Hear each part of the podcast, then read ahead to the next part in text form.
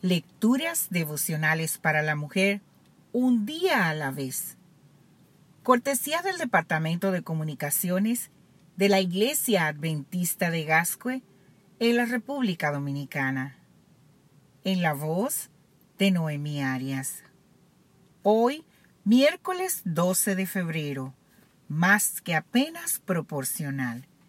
Leemos en el libro de Deuteronomio el capítulo 16, versículo 10 celebrarán la fiesta de las semanas en honor del Señor su Dios y presentarán sus ofrendas voluntarias según los bienes con que el Señor su Dios los haya bendecido.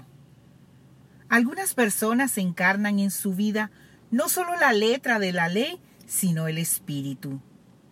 Tal vez no saben de teología, pero con gestos sencillos nos muestran en qué consiste la verdadera religión.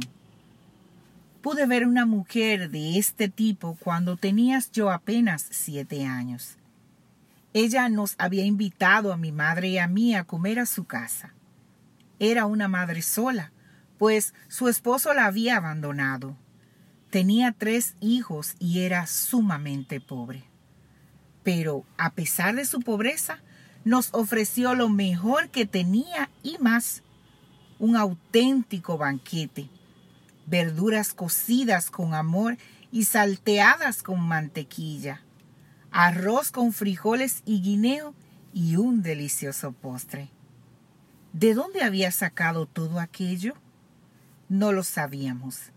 Evidentemente no era proporcional a su economía. Era muy superior.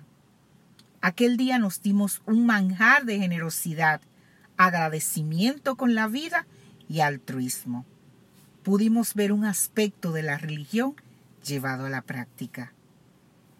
Esta experiencia me conecta con el pasaje de la Biblia referente a la fiesta de las semanas, también conocida como fiesta de la siega, día de las primicias o Pentecostés.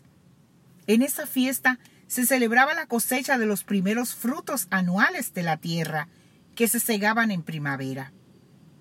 Como parte de la celebración de esa fiesta, Dios había ordenado que, de una manera solemne, cada israelita debía presentar voluntariamente una ofrenda al Señor en agradecimiento por las primicias. Esa ofrenda debía ser proporcional a los bienes con el que el Señor su Dios los haya bendecido.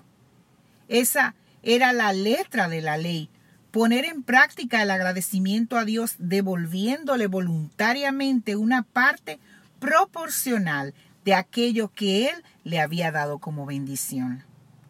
Seguro hubo mucha gente que cumplía ese encargo al pie de la letra, pero estoy convencida de que también había quien iba mucho más allá y se olvidaba de la proporción para dar de todo corazón.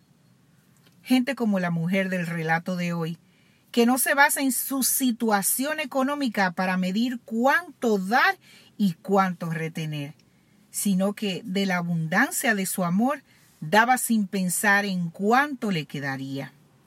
Eso fue lo que dio Cristo por ti, todo sin escatimar, hasta su propia vida.